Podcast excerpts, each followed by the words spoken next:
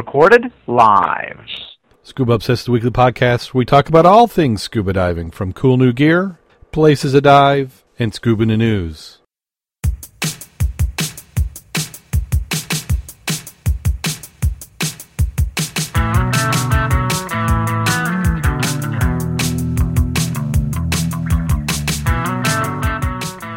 Scuba Obsessed episode 233 is recorded live March 12th, 2015.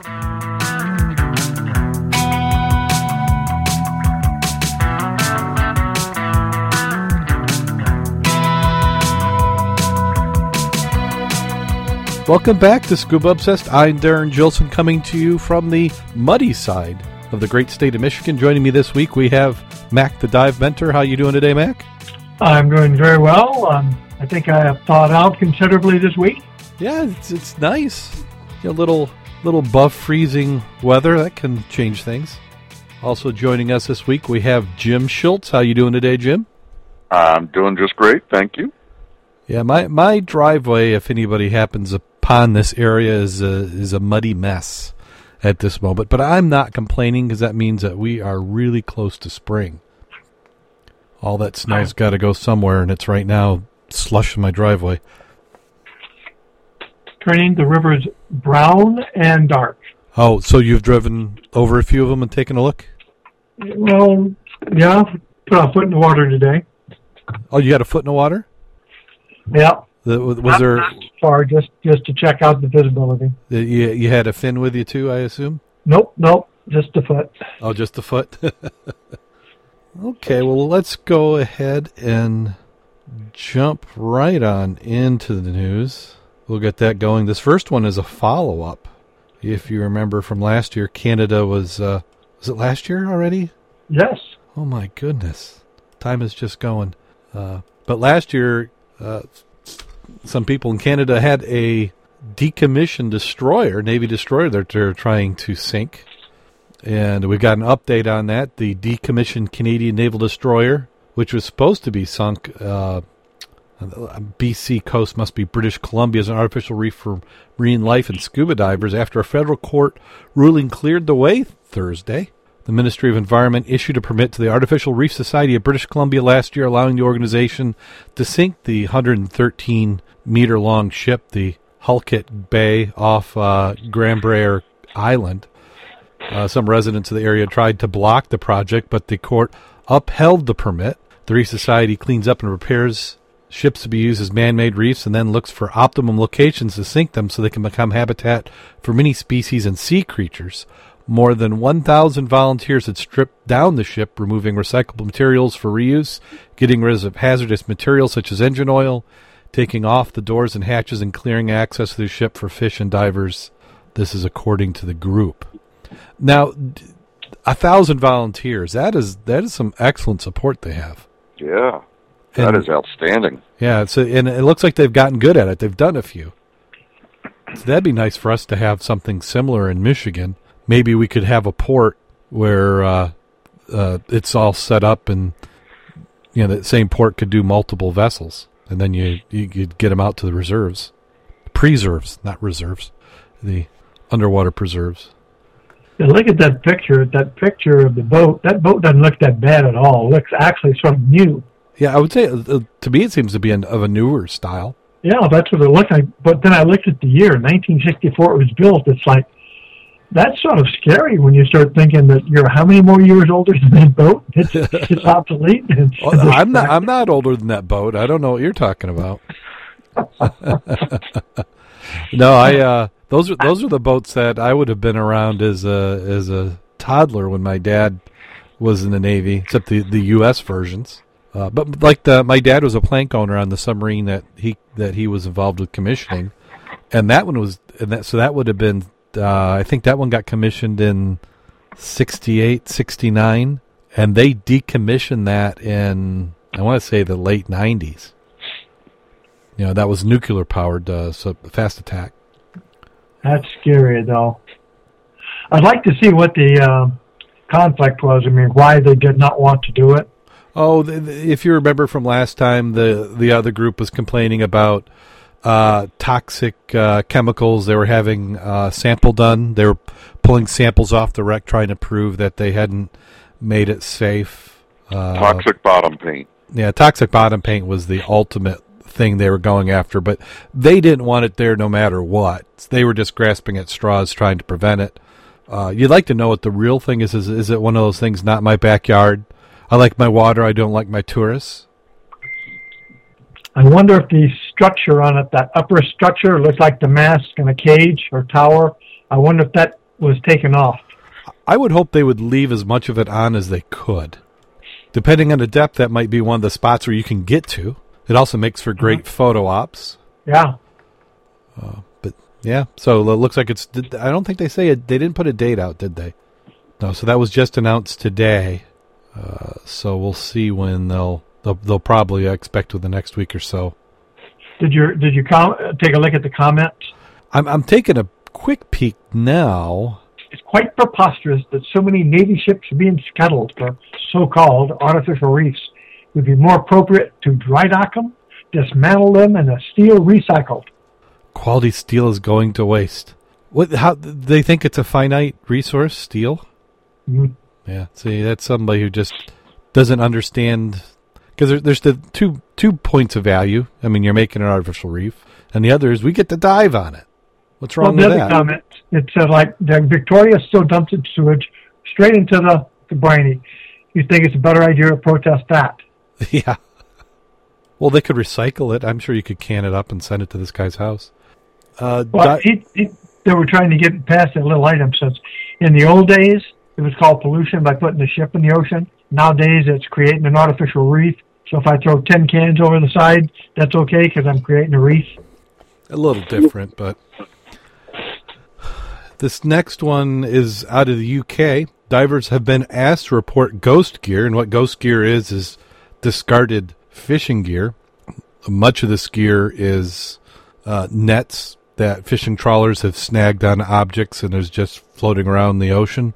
There's estimated 640,000 tons of fishing gear that is lost or abandoned in the oceans each year. Uh, frequently, this ghost gear can entangle and kill millions of animals, including seals, turtles, and whales.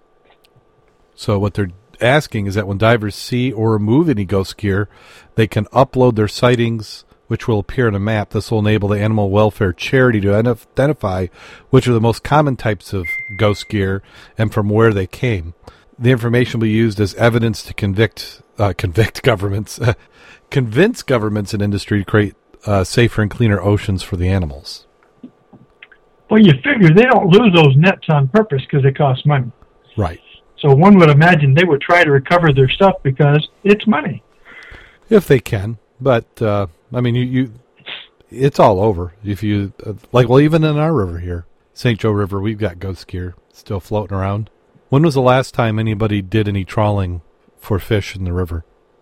It's been a while. Yeah, and that stuff just doesn't seem to break down. I remember Jim Kleeman and I, we wanted to cut a float off one of the old nets that was in the river, and our dive knife was woefully inadequate for the quality of the the nylon that was in that dive net. Not that dive net, but the fishing net. Some of those nets are really tough. So I think those nets should have a built-in lifespan. You know, say say ten years or something. Yeah, after ten years, the fibers break down. I don't know. It's one of those items. Uh, you buy good gear so it lasts you a long time. Nets aren't cheap. No, well, it, it just never never breaks down. I don't know. I mean, how many thousands of years would it take for a big nylon net? I don't know. And there, here we have over eight million dollars has been pledged to fight invasive species in the Great Lakes. Organizations uh, working on Great Lake preservation will be awarded eight million to fight the invasive species. The money is coming from the U.S. Environmental Protection Agency or EPA. The grants will be used to fight aquatic and terrestrial invasive species. The Wisconsin Tribal Conservation Advisory Council, one of the agencies to be awarded, will receive $472,000. So that's a little bit of change out there. What it fails to do, though, is it fails to tell you how that money is going to be used. And is it publicity type of activities, or it, is it something physical that once you get finished talking, you did something? Well, let's look. The organization that did the press release, which this was covered in uh, one of the newspapers here in Michigan, and let's go to that website and see what it is, if we can track it down. That's the same one. It's just another domain name. I was curious because they had a couple of articles, like you said, last week, three in one week on Mhm. more money allocated for different aspects of preserving and making better the water. And a large majority of them was continuing to have meetings to discuss how to, not what to do, and when to do. Yeah. Well, th- I think the reason we're getting all these press releases is, know, they've they've crammed all the pork into their bills, and now it's time to, for everybody to take credit for bringing it back to their districts. But again, distribution, I'd like to see it, and I'd like to see what results from it. Because as far as I know, all they've been doing is studying how to stop the invasive species like the Asian carp from getting into Lake Michigan. They Yeah. keep denying it's there, it's not there, it's not there, and then one day it's going to be, and it's like, well, then it's a little late to do something. Yeah, be interested to see if we can dig anything up on it. And this one's out of Philadelphia Business Journal. A freestanding oxygen therapy center is opening up in Bucks County. The Oxygen Oasis Hyperbaric Wellness Center is a freestanding hyperbaric oxygen therapy center in Langhorne, Pennsylvania. Hyperbaric chamber, uh, best known for treatment of scuba divers for decompression sickness. The procedures involve placing a person in a chamber where the air pressure is about two and a half times greater than that of normal pressure in the atmosphere. Breathing pure oxygen under pressure allows the lungs to gather more oxygen through normal breathing. The extra oxygen in the bloodstream is carried throughout the person's body, reaching damaged areas including organs, tissues that previously lacked blood, blood supply and oxygen. So they're doing this not necessarily for divers, but just for as a therapy. Well, most of the hyperbaric chambers, monolungs, are used for therapy aspects. Probably the best known, of course, is if you get monoxide poisoning, Right. that's going to be your best treatment if you can get to them faster. I'm surprised that there's a new one. I mean, when you think about uh, the one in Kalamazoo, where they're concerned that they have a hard time justifying, you know, even the space to keep it open. Uh, this one that they just put in was is an eight people model, which is going to be similar in size, uh, multi-place chamber. Well, I find it interesting, and again, if it had not been for SAS, for example, that provides the training and the operators for that, the hospital would close it down. Oh, certainly. Yeah, they they would have it would have they would have probably cut it up in little tiny pieces, and that would be a storage room. Yeah. Because for a, a big hospital, it's all about profit centers and return on investments, space. Well, they actually do. They they talk about that. that that's actually four pages of what you're talking about here. hmm and they do they do go in there and they talked about they got uh, two monoplace chambers, a mono lungs. They were talking about the other treatment of soft tissue injury, chronic bone infections, uh, compromised skin grafts. So there is a lot of uses for them, but again, most of it is uh, the mono lungs, which are cheaper to use, don't take as much uh, review, but they can't press you down as far as a the big chambers do. Oh yeah, yeah. They're not gonna you're not gonna get nearly as deep. I, I, it all it all comes down to what you can charge the insurance companies. Well, What's interesting talk- is they're setting this up as an outpatient center. You know, it's a private clinic uh, situation. Well, they were talking about uh, treatments they give there will be between an hour and 90 minutes. They cost between 140 and 175 dollars. Excuse me. Number of treatments depend on the condition, of course, but the average appears to be 30 treatments, and the total number of treatments can range from 10 to 60 based on what they've got. And then it says can be expensive, and we're aware some people cannot afford it. I mean, that does. It's expensive because of the number of treatments they want. Uh, for some of those conditions, I think you would want to know how how well does it work.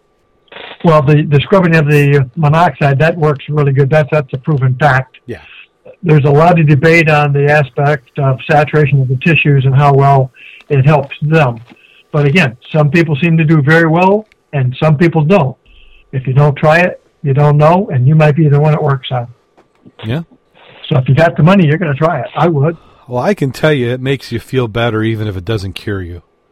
There's nothing like a, a chamber ride. And Well, if you, risky.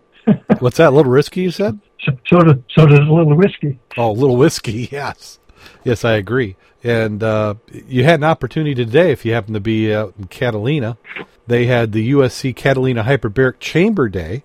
Uh, the the first chamber day attracted about 200 divers and netted 15,000 for the USC Catalina Hyperbaric Chamber.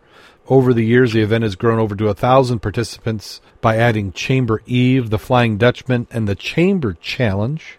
Last year, we raised under $100,000 for the chamber. We are justifiably considering the largest single day charity event in the United States and perhaps even the world. Although diving accidents are rare, uh, it's one of those things if, if something happens, you want to have one around. study has shown that 69% of diving accidents are caused by diver error, so you can imagine inadvertently doing something wrong, getting bent, and hearing, sorry, there's nothing we can do for you. In Southern California, they started in the chamber since in 1974. The chamber has been operating for 41 years, and part of the funding goes to keep the chamber available 24 7 by 365. I think the big difference between us and them is smaller group, smaller number of divers. Catalina, you always hear, always hear about the diving going on. So I think the number of people who are diving and the need for it is a lot greater there. Yeah, yeah, I think you've mm-hmm. got a lot more awareness. It's uh, people when you think of diving, you think of that that area. Well, like you said, that the first was 200 divers, and then over the years, 1,000 participants. That's pretty strong support. Yeah, but I mean, you think about it for ours, it would be our group, the Muddies, and maybe another, you know, 40, 50 people. Uh, right. Um, Yeah. Taking a look at the number of clubs, uh, SAS, of course, our club does it. Uh, Part Scuba, matter of fact, they tried to get a, a chamber course the other day. I think most people who signed up was three, so they didn't get it. So when you said 50 or 60, I, you're probably not too far off. Yeah. I mean, I like I said, on my way to work every day, I pass six or seven diving license plates, but they're not diving in this area. So let's say, uh, go goes ahead. back as they say, uh, you know, your your your card never expires, and you dove. Uh, we, at that program we went to last week, Mhm. there at Great Lakes, they were talking about how many divers are there, how many current divers are there, and there's a huge difference. They, they one of the uh, presentations said most divers, the make or break it where they're going to stay in the sport is number seven I would say so. and after that it's two and a half years and after that it's it's not it's the hardcore and the people who found something they really like to do with the diving that stay into it Yeah, so they have a variety of events that they were doing today. One was the uh, uh, for $110 plus $30 for food and air fills. Uh, they were taking you on a boat, which gives you a diving, a tour, a T-shirt, and five uh, daytime raffle tickets. They said if you couldn't get the day off and you wanted to participate, they had the Flying Dutchman. Uh, diving the Dutchman gets you five daytime raffle ticket, uh, tickets and a special limited T-shirt. Oh, so it's like you get to do everything but the dives. So they're just giving you the opportunity to donate. right you got a t-shirt Yeah. Then they had pledges: hundred dollars, five hundred, thousand dollars, and of course five or ten thousand. I, I I think if you even wanted to do thirteen thousand, they would take that. i am sure they would Uh, raffle tickets were a dollar each, and they were a little bit discounted if you bought more. The chamber evening was co-sponsored by the Ameri- the Aquarium of the Pacific. It was a sit-down dinner in the Great Hall. They had a few speeches, the a, ra- raffle prize, and a presentation of the Chamber Day check to Karl Huggins, director of the chamber. And uh, pricing for that was $110 per ticket. Oh wait, they I, I had the date wrong. This hasn't gone on yet. may 6th Yeah, I was thinking that it was today. I, I read the byline. So yeah, so you've got time. It's May sixth for the Chamber Day and Eve event. it's interesting they participated in that and and the co- the tickets are just a little salty when you consider our world underwater for the seminar and the show jim what did that cost Oh, I think it was eighty dollars for the whole weekend.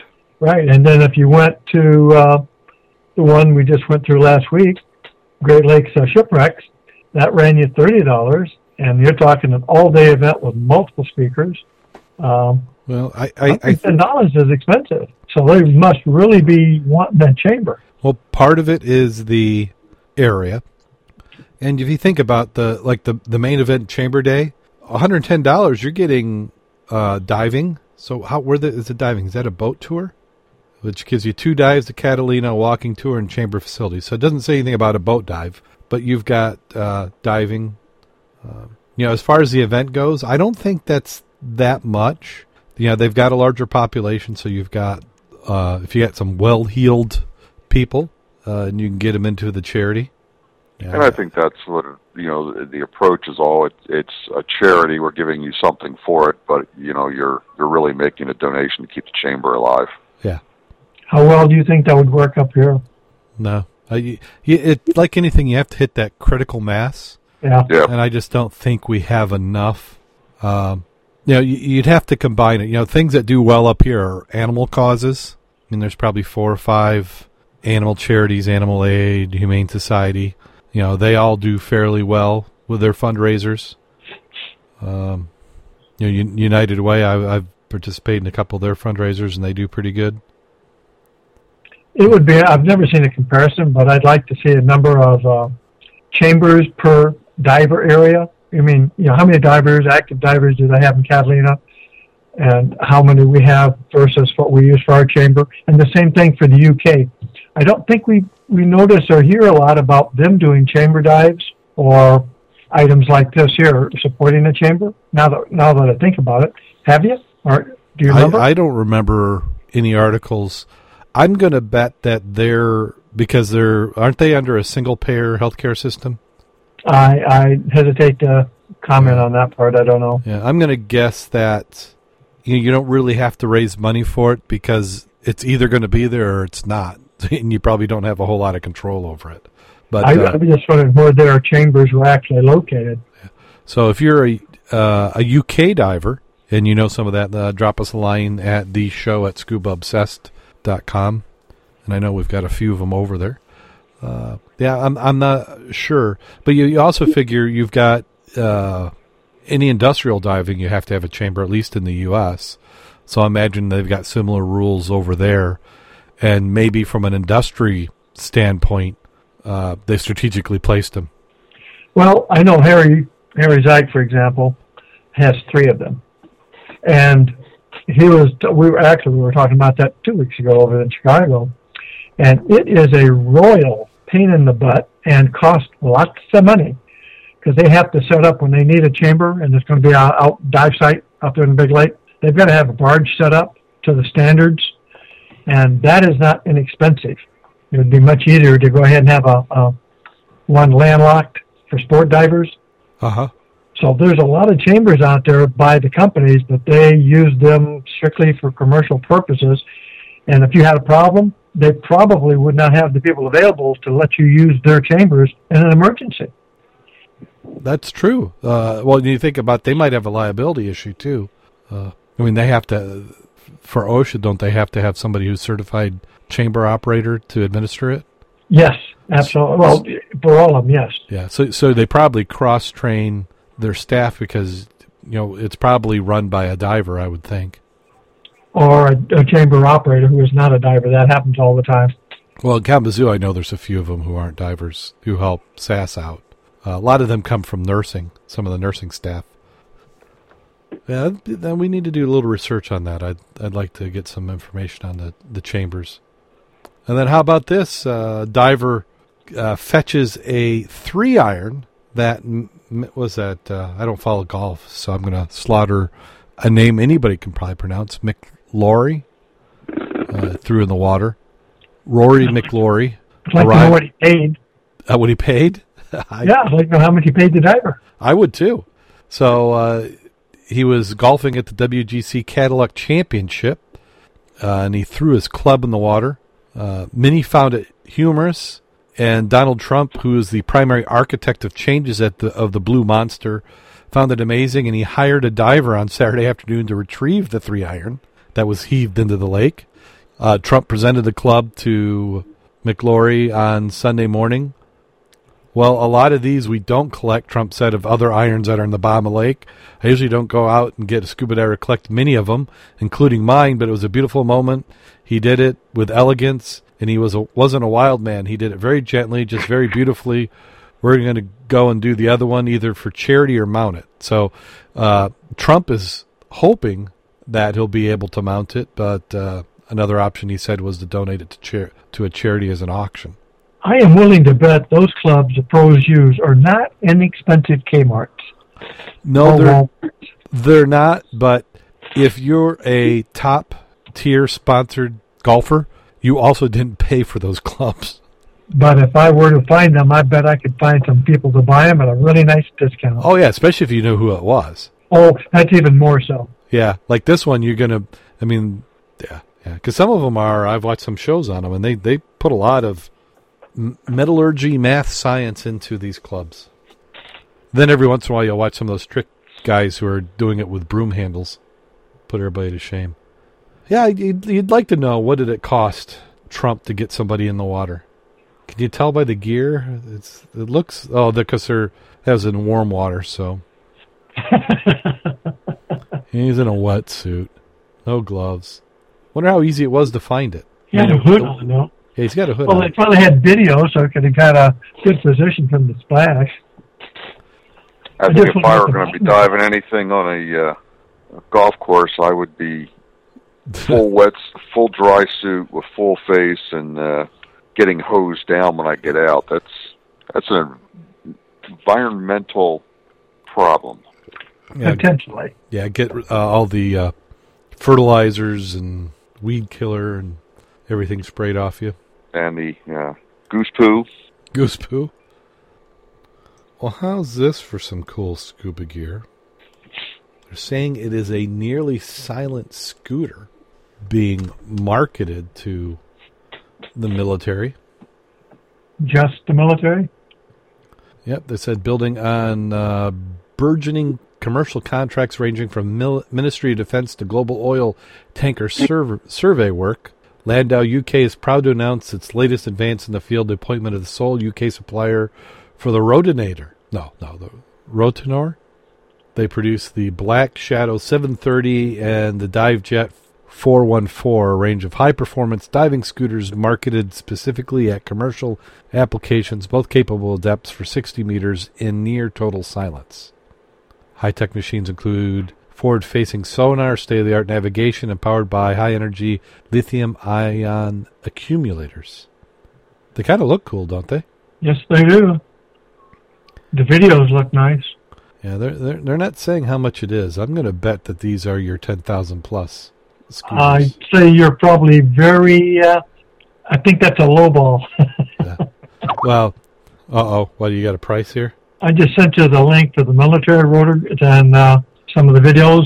That's too much for the people online, but uh, Oh, yeah, you, that's uh, look at, you look at some of the little suckers. yeah, that's not that's not uh, a normal scooter. no, This is No. almost like an underwater jet ski.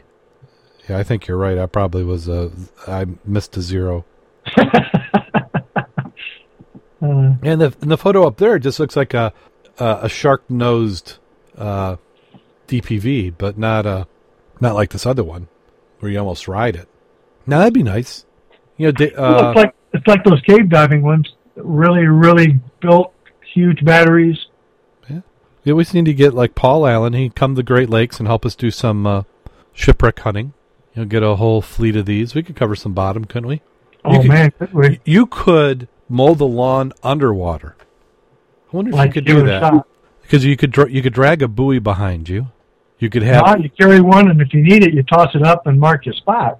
You don't have that drag. Well, what I was thinking about, well, you, you might. I'm I'm trying to think how you get GPS position. Otherwise, you'd Well, probably just read the other aspect. You know, they talk about stealth. yeah. These, uh, I'm looking at a quote here. They're a quiet acoustic point of view, but these devices also have particularly low magnetic signatures, making them difficult to interpret and to intercept by means of magnetic and acoustic current, meaning detection devices. That's why they're not going to sell them to the open market because if you've been up to the bridge, the Blue Water Bridge, for example, Yeah. the number of um, officials who are watching divers come and go. They're seeing if you want to cross, you know, from Canada over. Like remember last year where the guy was caught Yeah, smuggling drugs across with a scooter. yeah. They they've been uh, getting real. They're watching that for a while now. Oh yeah, And you, you need to wait for another economic downturn. That's when that stuff, uh, when when the the eyeballs will be taken off that sort of activity. Very nice. Yeah, I'll, yeah. If anybody anybody has something like that they'd like us to try for them, uh, we're more than willing. We we've mentioned that before. yeah, Uh, we, we, just send it to us. We'll give you trials. yeah. We'll, we'll tell everybody what we think about it. Yeah, I, I can't think. I can't even imagine not liking that. Have you ever used a DPV? Me, no. Jim, you have. Yeah, I Have- have. Aren't they cool? They are fun. Until This the battery runs like out. a, yeah, Oh, yeah. this The, one sw- looks the like swim a of very shame. interesting unit. the swim of shame with a DPV's got to be rough. Oh, yeah, that's horrible. But I can remember I uh, being in the dive shop, seeing them laying out, being repaired, thinking, "Gosh, I got to get myself one of those." And I also that was kind of daunting when you're a new diver, thinking that's one of the required pieces of kit you have to have at another five or six thousand dollars. Yeah, if you're lucky. Well, not the because there are some. I think I saw down at the dive shop there was uh, some in the three thousand dollar range, used, yeah, of course. Okay, well that does it for Scuba News. Let's see. So we had now. Let, us Jim. You weren't with us last week. Uh, what was your thought of our world underwater? I was disappointed. the The speakers were very good. The seminars were good, uh, but the show floor itself was seemed to be much smaller. Um, there were a lot of empty booths, and talking to people uh, over the weekend, the crowds were down also. So you know, it's. I'm wondering, you know, uh, there were some comments that you know if the show doesn't turn around soon, they're going to lose a lot more of their vendors. Hmm. Uh, it just seems to be, you know, in need of uh, some rejuvenation. Well, Oh. I I think honestly they need to change the location. I am not a fan of having to drive all the way through Chicago to get to the was it Horizon Center? What what are they calling that now? Where it was at? Um, Ro- Rosewood, Ro- was that Roseland? Rosemont. Rosemont, Rosemont Horizon. Rosemont, Yeah, and and that whole complex. I'm not a big fan of it. Parking's a pain. You got to park in another building. You got to walk over, and there's nothing else there. It's a little bit tough. If it was downtown, we could get the spouses to go along. I mean, they Yeah. could they could do a half a day of shopping while we're at the dive Mm-hmm. show. I could, you know, an overnight makes a lot more sense. But as it is, it seems like everybody just does a quick drag race in there, goes walks around the floor, heads back, and then you stop at Bass Pro and Cabela's. So you don't. I don't. I, I think they need to change location, and I'm sure they're they think they're getting a good deal or somebody's connected to somehow. But let's move it downtown. Move it downtown. Maybe they need to rotate it. You know, pick three locations, rotate between the three. I I think they would do better downtown than they do out at Rosemont. and you know it's not a matter of space. You could take, you know, one hundredth of the McCormick Place Center, and you could fit it in there. There's Yeah. plenty of hotels downtown that have uh, conference areas that are more than large enough to hold it. Oh, this show is small enough that they could do it at Navy Pier. Oh yeah, yeah, But that was my my take on it. yeah. And that that kind of goes with what Mac was saying last week. Now this week, or or uh, last weekend, uh, was another show. Uh, which one was that, Mac? That was the 34th Great Lakes Shipwreck Festival in Ann Arbor. And um, actually, it was very good. And talking about the difference between Chicago and this, everything you did in Chicago, we did there. With the exception, you didn't have the vendors for dive gear, and you didn't have the vendors for the trips and vacations. Now, were the quarries there uh, as in the booths? Because they had last time I went, there was like a little horseshoe area with maybe forty booths. And you probably had about the same. I posted some pictures on the club site, I think, someplace Yes. I did. and uh, you can take a look. They're not in depth. Generally, it's selling T-shirts, selling books, selling audio. A couple of people uh, doing ROVs, and you know who I'm talking about there, Jim, hmm our, our friend, uh, which is still nice, very nice. Um, a couple of them were people who were doing the presentations were also selling their books and their services. Uh, the archaeological one on the caribou, uh, which we talked about here, remember caribou hunters at Lake Huron, Blandbridge. Yeah. They had a, they had a, a presentation which I went to, which is actually pretty good. Uh, and their display was basically on the same item with some of the tech gear, which is diving related, that they use to do some underwater work, which is very interesting. Uh, that's the kind of stuff that you had out there. Of course, for me, the highlight was the really nice mermaid. Ah.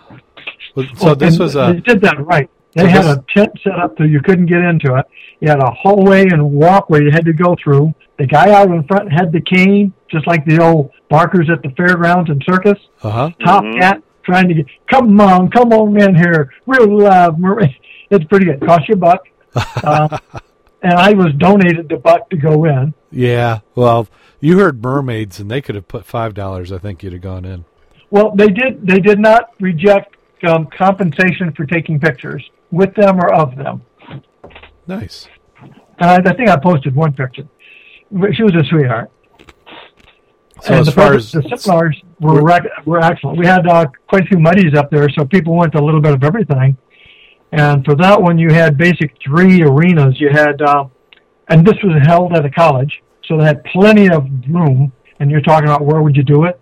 Man, a college would, would break their arms and let you into there, like like Michigan College. You could definitely put it on there. Yeah. 'Cause Yeah, we could do something there. The rooms, you already had the ABA equipment. You've got, um, they're going to make money on the food. There was very good. They brought in, um, basically it was chili, soup, uh, hamburger. Oh, not hamburger. Take it back. Uh, like club sandwiches. You picked your meat. You picked your cheese. You picked your topping. Uh, the drinks were a buck. The sandwiches were five. The chili was three. They didn't try to stick it to you, and they did a bumper crop. Two hours. They were jammed. Every and the food was excellent. now, Max, so you're, you're you're volunteering to organize this this one for the Southwest side.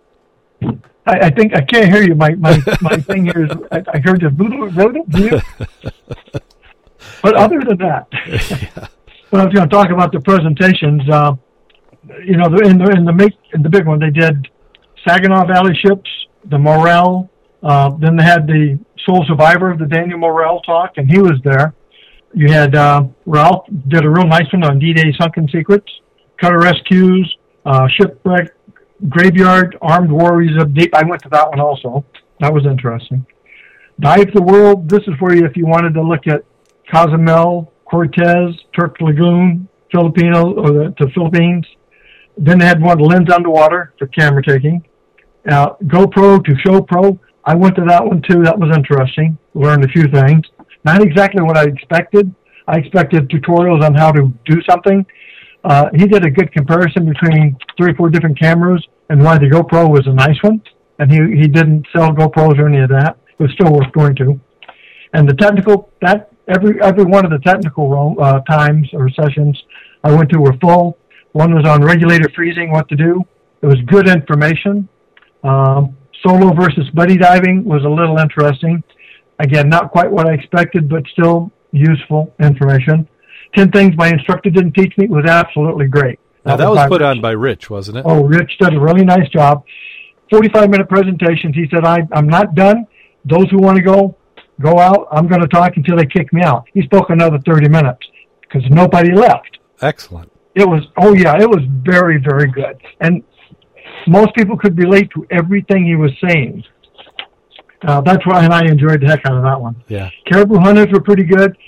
What I learned there is um, some of the shots they gave of what was underwater turns out to be man-made structures.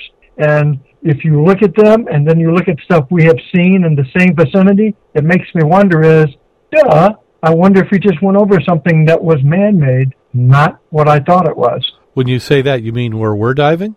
Well, when we're up in Lake Huron, Oh. when, when you start finding flat rocks on top of flat rocks, Uh huh. That's not normal. And they were showing.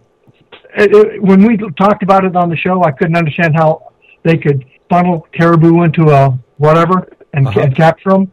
Well, they showed what the land tunnel looked like, you know, ten thousand years ago, and that was interesting. And they were talking about the characteristics of a caribou and even a cow. They were saying you can paint a line on a road, and most cows won't cross it. They don't know why, but they won't. Well, the prehistoric people knew that the caribou and stuff like to follow the terrain lines. So what they do is put rocks, and you would, they would actually funnel them into a cul-de-sac because they're just naturally foraging, and they knew the trails they took, and so they put the rocks up and they follow the rocks into a cul-de-sac where they'd ambush them. Yeah, why and when not? They talk, and, and when they talk about ha- uh, huts and stuff, you know, we're thinking of huts. No, what they had was four or five rocks that if you put a tarp over them, you had a shelter, which would make sense for back then, you know? hmm Well, a couple of the rocks that were showing were rock with a big rock on top. God didn't put it there. Yeah. And it's like, whoa, maybe I've seen something like that. So I'm going to pay a lot more attention. So I got something out of that. Yeah, Uh, well, the one of the groups was saying uh, was talking about that area up there in Mackinac by the by the bridge Uh huh. that they thought that they had found structures. Well, you figure you've got that uh, that forest that's in a hundred foot of water that obviously wasn't underwater when it was a forest. They've got that um, hieroglyphic circle in what forty five foot of water up north, the one you, we talked about a couple of years ago, Yeah. and it's like that wasn't underwater when it was built. So when they say the lake levels go up and down, they sure as heck do. Yeah. But I enjoyed all the seminars I went to. I stayed there until the cows came home, and then went out to the dive shop for the little free stuff afterwards, free food, drinks, and uh, had a good time. That was thirty dollars. Could not have spent better money. Yeah. So thirty dollars. So you you rec- you definitely recommend that one. Uh, I look at the the program to see if they're going to have topics I like. I liked everything I went to this time. Excellent. So, uh, and like I say, I went out to, I think, uh, Kevin and Sarah, they had hit a couple of ones that we didn't go to. Mary Beth hit a couple we didn't go to. I mean, everybody's sort of scattered around. Yeah. Now this weekend is there's two of them, so you have to choose which one you want to go to. There's the ghost ships up in Milwaukee, and uh, there's the one in Columbus, Ohio. What's that one Nope, called? that's next week. I'm going to that one too. oh, that's not this weekend. Uh, No, not this weekend. Ghost Ships is this weekend. Oh, Ghost Ships is this weekend, but the one in Yeah. Columbus is not this. No, that's next week. That's next week. Okay. Yeah. Yeah, because uh, some of the people in the chat room were saying that they were going to try and make it on Sunday. Uh, it said it's only To, two. to which two- one? Uh, To Ohio, right? yeah, yeah, the one in Columbus. they only have a one dayer up there at the Go Ships. Ghost Ships. Oh, so that's only Saturday. Yeah. Okay. Well, Friday night they have some events. Yeah, and then when is uh, MSRA have theirs at uh, Knickerbocker? That's got to be coming up here pretty soon. Don't know about that one. Yeah, um, uh, don't remember offhand. Let me see. I'm gonna go. Oops. Ah, this this website is for sale. Wow. Well, as you're doing that, I'll just talk a minute. The Go Ships is going to run you 20 bucks per adult, which is not bad. They have a demo also of equipment. And from past history, they've got more gear there than you normally see, and it's normally tech gear. A little more expensive, but interesting. So that in itself is going to be nice. They do have technical workshops, just like they do, and and work seminars. They're having the uh, rebreather training again. That is really worthwhile to go just for the presentation and to try it out the rebreather in a, in a shallow pool. It just gives you an appreciation for what they do and how they fit different. So it should be interesting. I'm looking forward to it. You you're going out to Ghost Ships, Mac? Yeah, Dave Gallion and I were going to go picking him up in the morning and then traversing up. He may have a conflict, but he's not sure yet. But I do plan on going. That's this Saturday, right? Yes, it is. Yeah, the show starts at nine o'clock in the morning, goes, I believe, to five thirty. There's an hour break in the middle, uh, and then there's uh, like an open house or those who, you know, afterwards you go to the bar and hang out. Basically, it's one of those meet and greets. But last year I went, did the uh, last time I went, I played with the rebreathers. went to the presentations up until a certain point so I could get home in a decent hour. hmm But we shall see. There's a there was one there that's going to cost you to go to. It's uh, I think seventy bucks, and it's only for an hour or something. It's on side scan use and how to interpret them. So I thought it was a little salty for an hour or so. Yeah, Yeah, it sure is. especially considering that you could probably get that underwritten by equipment manufacturer for you to go and buy it. You know, if you if you got ten thousand piece of dollars a piece of gear, you should provide the train to anybody who you think could possibly want it. I I think there's enough margin in it to cover the trip. hmm Yeah, I, I was on the MSRA website and I couldn't find out. I could find last year's date, but they don't seem to have this year's date up. Didn't have the ticket sales on there. No, and I would think that's where you would buy the tickets. Yeah, I thought so. Well, I, I know they're going to have some of the Cayman Island stuff for display, but you're going to have a lot of scuba diving. You'll have a lot of charter boats. Uh, you'll have that same guy I saw at uh, Chicago, which is that new system they've got for the uh, buddy pack. You know, the one- pony. It's, it's called the pony pack. Yeah, You've seen that. That same guy there, and he's going to be selling that same equipment for uh, rescue teams, rescue systems, which is really nice. Uh, that's just you'll have obviously Underwater Archaeology Society of Chicago. They'll be there again. The Wisconsin one will be there, obviously, because it's Wisconsin. Mhm. So its society will be there. Its historical society will be there, and its Underwater Archaeological Association. So they're going to hammer you good. So if you Yeah. can't find information on shipwrecks in that area, there, there's something seriously wrong with you. Yeah, and, and they're, MSR. I'm sorry. Go ahead. and I'm going to say they're also working on that new preserve, so you're going to get plenty of uh, propaganda about that. Yeah, either either I, I'm not exactly sure, but I think they have a lot more wrecks up there than we do on our side. You know, you go up to the bridge, you got you're pretty good, you know, for looking for wrecks. But that whole Wisconsin coastline looks like it just is wonderful place. In Door County, Oh yeah, you got wrecks all over the place. So I think It- that's why you see so much archaeological aspect and historical societies that are doing well. yeah. Well, a lot of support. Well, also they go deep real quick, and they've got a lot of shoals. You've got a lot of rocks that ships get hung up on. Uh, I think we've got a lot of shipwrecks that are buried. You know, they're under 20, 30 feet of sand, so we're never going to see them. Well, I know one that's understand. Yeah, we've, we've got ours. But with the weather getting nice, we should be getting pretty close to getting out in the water again, shouldn't we? I would soon think as the so. ice breaks. Yeah, I did find the MSRA event is March 22nd. Is that this year or last year's? What's the 22nd? Let's verify the date. That's a Sunday. Yeah, it wouldn't be Sunday night. They don't do it on Sunday night. Yeah, see, I think that's la- uh, last year. I think That it was might the be last 22nd. year's.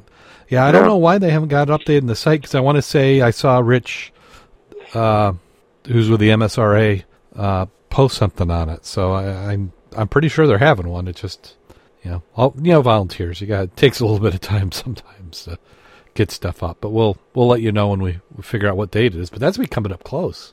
It's got to be like next yeah, weekend, I would think. really is. And that's that sells out too. Yeah, that often does. Yeah, usually the tickets uh, leading up to it, they're just a few days out. They're they sell out.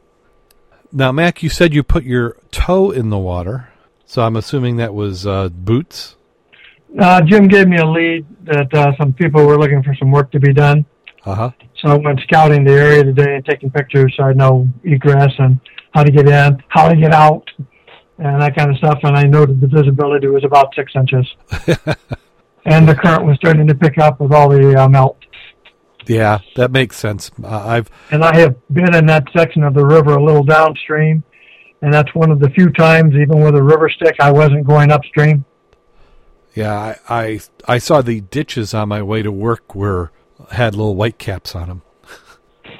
so we're we- we'll have a little bit of flow here for, I would say probably the next two or three weeks, wouldn't you?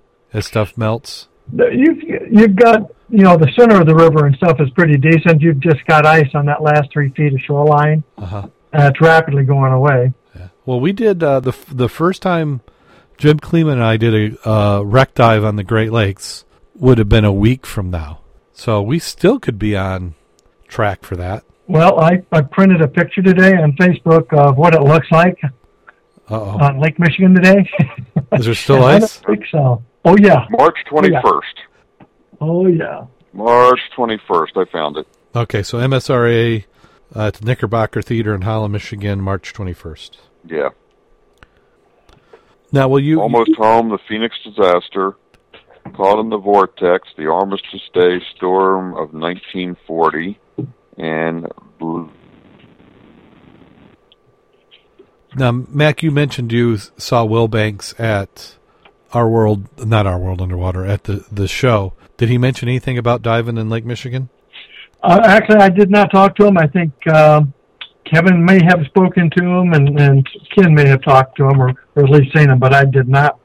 He did a presentation on we did not find LaSalle ship either. Oh, Uh, so I really didn't. Yeah, Uh, oh, is like that I- Ralph? Yeah, Ralph gave that one. Yeah, I, I saw Ralph at Our World Underwater and talked with him, and uh, not planning to be back in Lake Michigan this this summer. this summer. So that means we need to do some more digging in the libraries. Hopefully, find something that can entice him back in, Yep. or maybe we can get him to be interested in one of our shipwrecks. Well, I did talk to him about about one of them, Yeah, two of them actually. cool. So Yeah, we'll have to. This is the year, though. I can feel it. This is we're finding something. Well, uh, so as as the snow starts to melt and the preserve starts to lose its ice, uh, when do we start the membership drive for the Southwest Michigan Underwater Preserve? Well, it's getting to be about that time to get it going. I'll have to rattle the, put on the president's hat and get some work done to get things rolling on that. So hopefully in a week or two we can start talking about it in, in earnest and Yeah. getting some money coming in. Yeah, we gotta get some money coming in. Uh, uh, probably. Oh gosh, and we missed the. At least I did. I I didn't get up to the uh, the big preserve meetings because this year we got we got the permit for buoying. hmm So it'd be interesting to see how that's progressing, and that might be some good fundraising effort to practice on. Would be getting some donations to help buoy some wrecks.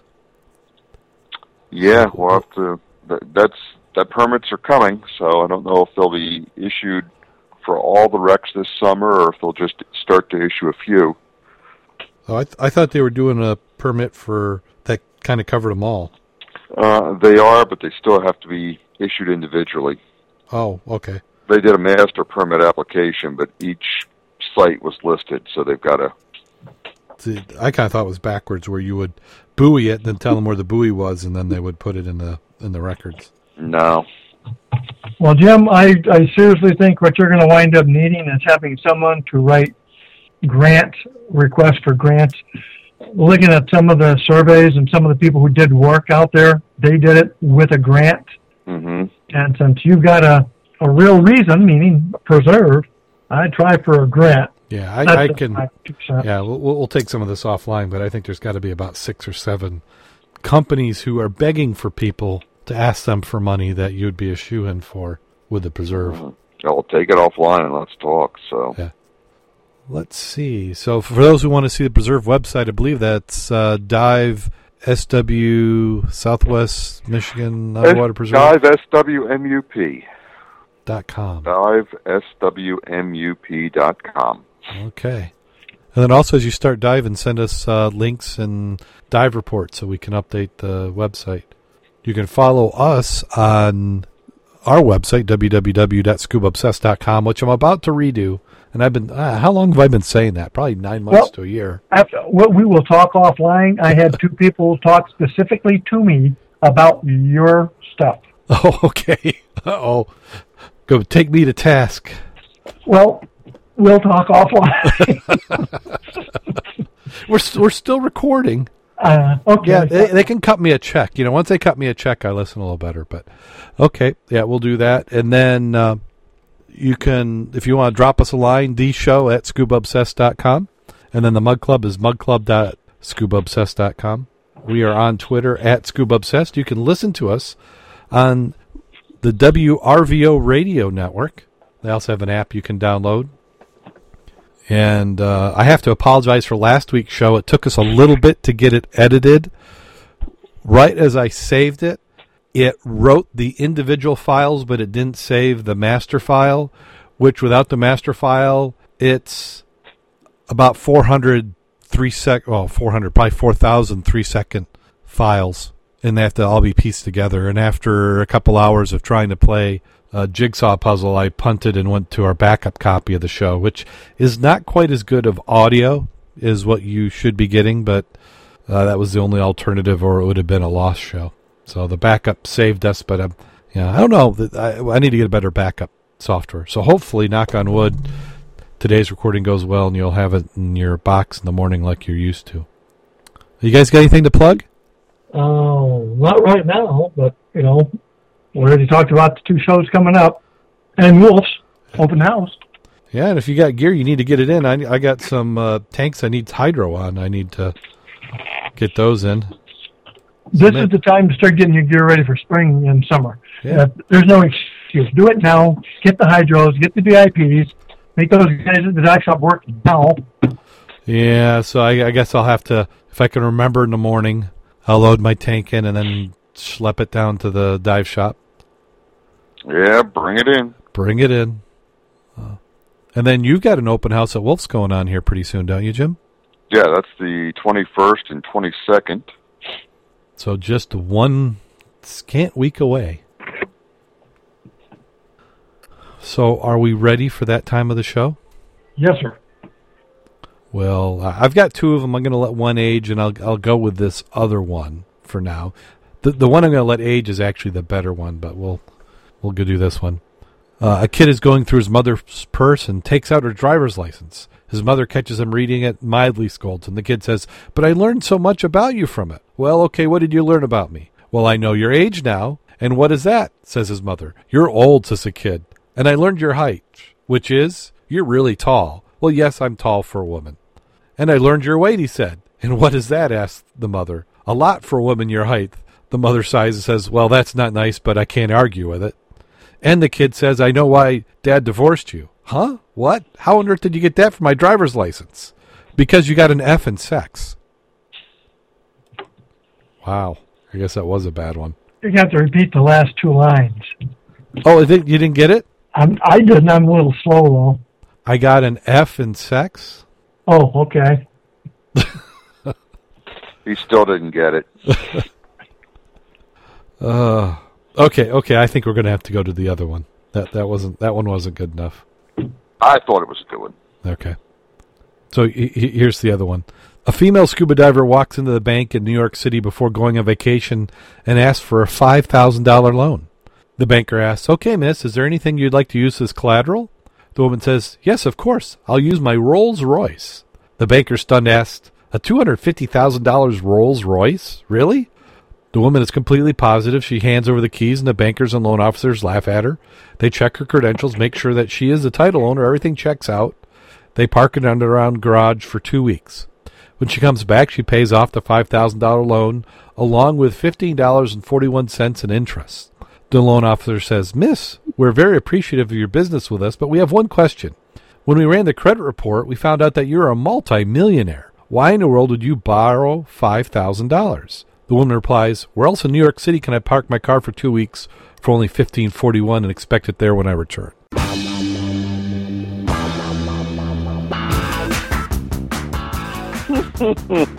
Probably true. When I parked in Chicago, it was $20 a day at the airport in long term parking.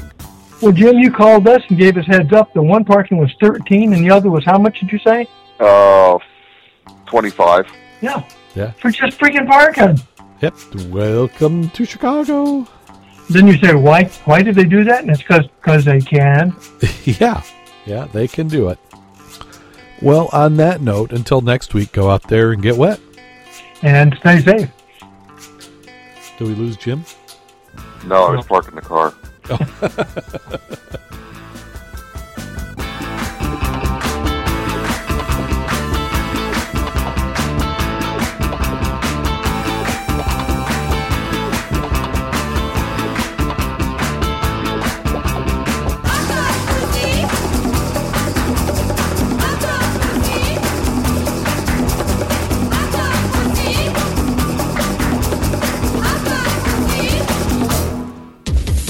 If you like the show you are listening to right now, you can listen to it and many more just like it on Reno Viola Outdoors Radio. Fishing, hunting, boating, and the rest of the great outdoors 24 7, 365 on Reno Viola Outdoors Radio. Download the free Reno Viola's Outdoor Radio app or visit WRVORadio.com online to see the lineup and schedule. That's Reno Viola Outdoors Radio. And enjoy the great outdoors. Call recording has been completed.